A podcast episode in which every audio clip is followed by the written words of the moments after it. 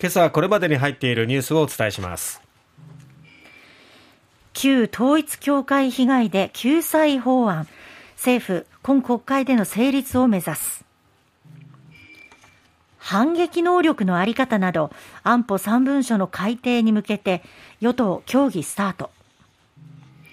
3年ぶりの値上がり。新米の卸値5%上昇。福岡パルコ建て替えへ。旧岩田屋本館姿を消すことに。4月の旦過市場の火災から半年再開のめどが立ったのは6割ほど。まず国会です。岸田総理は18日、昨日の衆議院予算委員会で世界平和統一家庭連合旧統一教会による霊感商法や高額献金の被害者救済に向けた消費者契約の法制度見直しについて開会中の臨時国会での法制法改正案の提出を目指す考えを示しました。えー、政府は宗教法人法に基づく調査に年内に着手する予定で、えー、調査を経て解散命令を裁判所に請求するかどうかこの辺りがまあ焦点ともなっていますけれども岸田総理は昨日の答弁で請求の要件には民法の不法行為は入らないという認識を示しました。その上で政府の相談窓口に寄せられた教団に関する被害相談の中に警察につないだ案件が含まれていると指摘しました。刑法をはじめとする様々な規範に抵触する可能性があると認識しているというふうに説明しまして、まあ、この後にですね、松野官房長官が記者会見で明らかにしたのが、はい、この被害相談がおよそ1700件ほど寄せられているそうですが、うん、そのうち警察につないだのは70件ほどということなんですが、まあ、こういったその70件のうち、こう刑法に抵触するような法令違反行為が、確認されれば、えー、これが、まあ、解散請求、えー、解散命令をという方に持っていけるのではないかというところですね。まあ、このあたりがどうなるかということですね。さて、もう一つ続いて国会なんですが、えー、自民、公明両党はですね、昨日外交防衛政策の基本方針、国家安全保障戦略など政府の安保関連3文書の改定に向け、与党協議を始めました。相手国のミサイル発射拠点などを叩く反撃能力の保有の是非をはじめ防衛費の増額や財源などが焦点となってくるんですがこの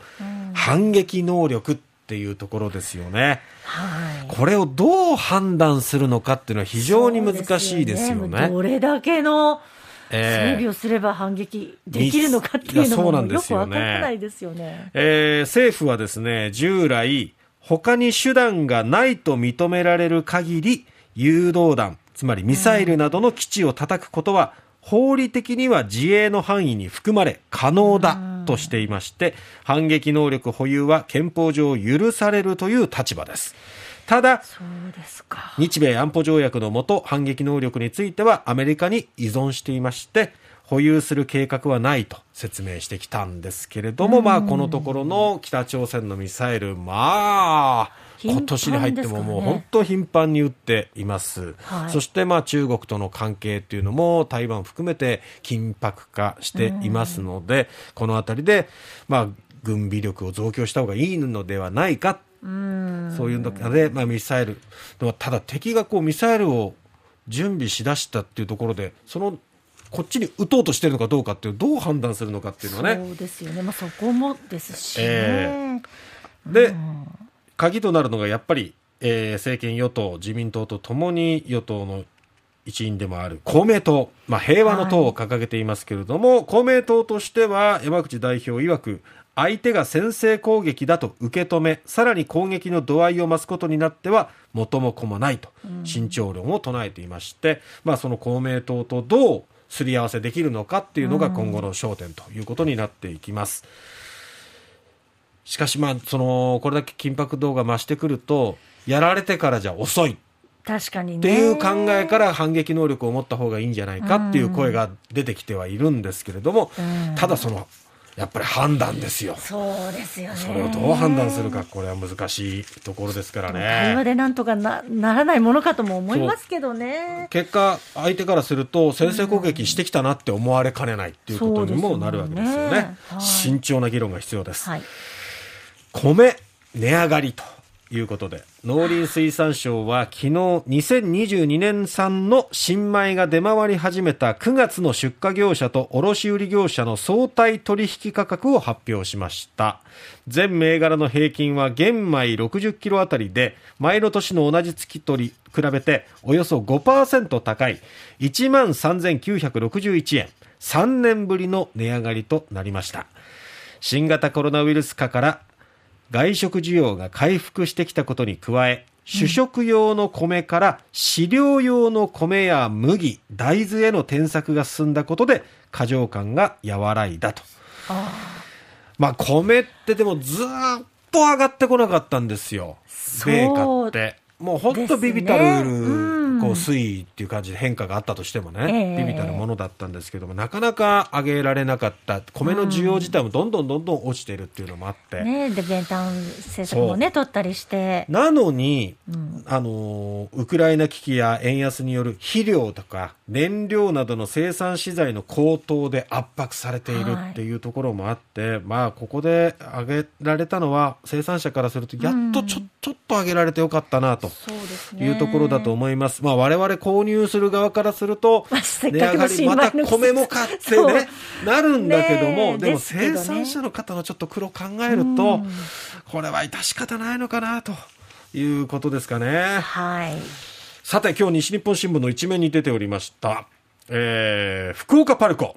本館と新館を2026年に解体し、新しいビルを建設する方針を固めたことが分かったと。いうことなんですね。はい、まあ、天神ビッグバンの優遇策適用を求めると見られるということなんですね。うん、パルコ本館と言いますと、もともとは岩田屋旧本館ですよ。そうですね。ね。うん、えー、あれをまあ改装した形でね、パルコが50億円ほど投じて耐震補強とか設備機器を一新させて2010年の3月にオープンさせたわけなんですけどもね、はい、その、えー、旧岩田屋本館も含めて消えてしまうのかっていうそこに一末の寂しさを感じるという方も多いかもしれませんね。ん、さて旦過市場4月の火災から今日で半年ということになりました、はい、えー、8月も含め2回の火災で焼損したのは倉庫などを除いて計72店舗。このうち10月7日時点で営業を再開したのは26店舗。再開のめどが立ったのは16店舗。合わせて6割近くというふうに毎日新聞が報じています。一方再開を望むものの移転先を検討中か先行きが未定の店舗は23店舗。残り7店舗はすでに廃業したか廃業予定と。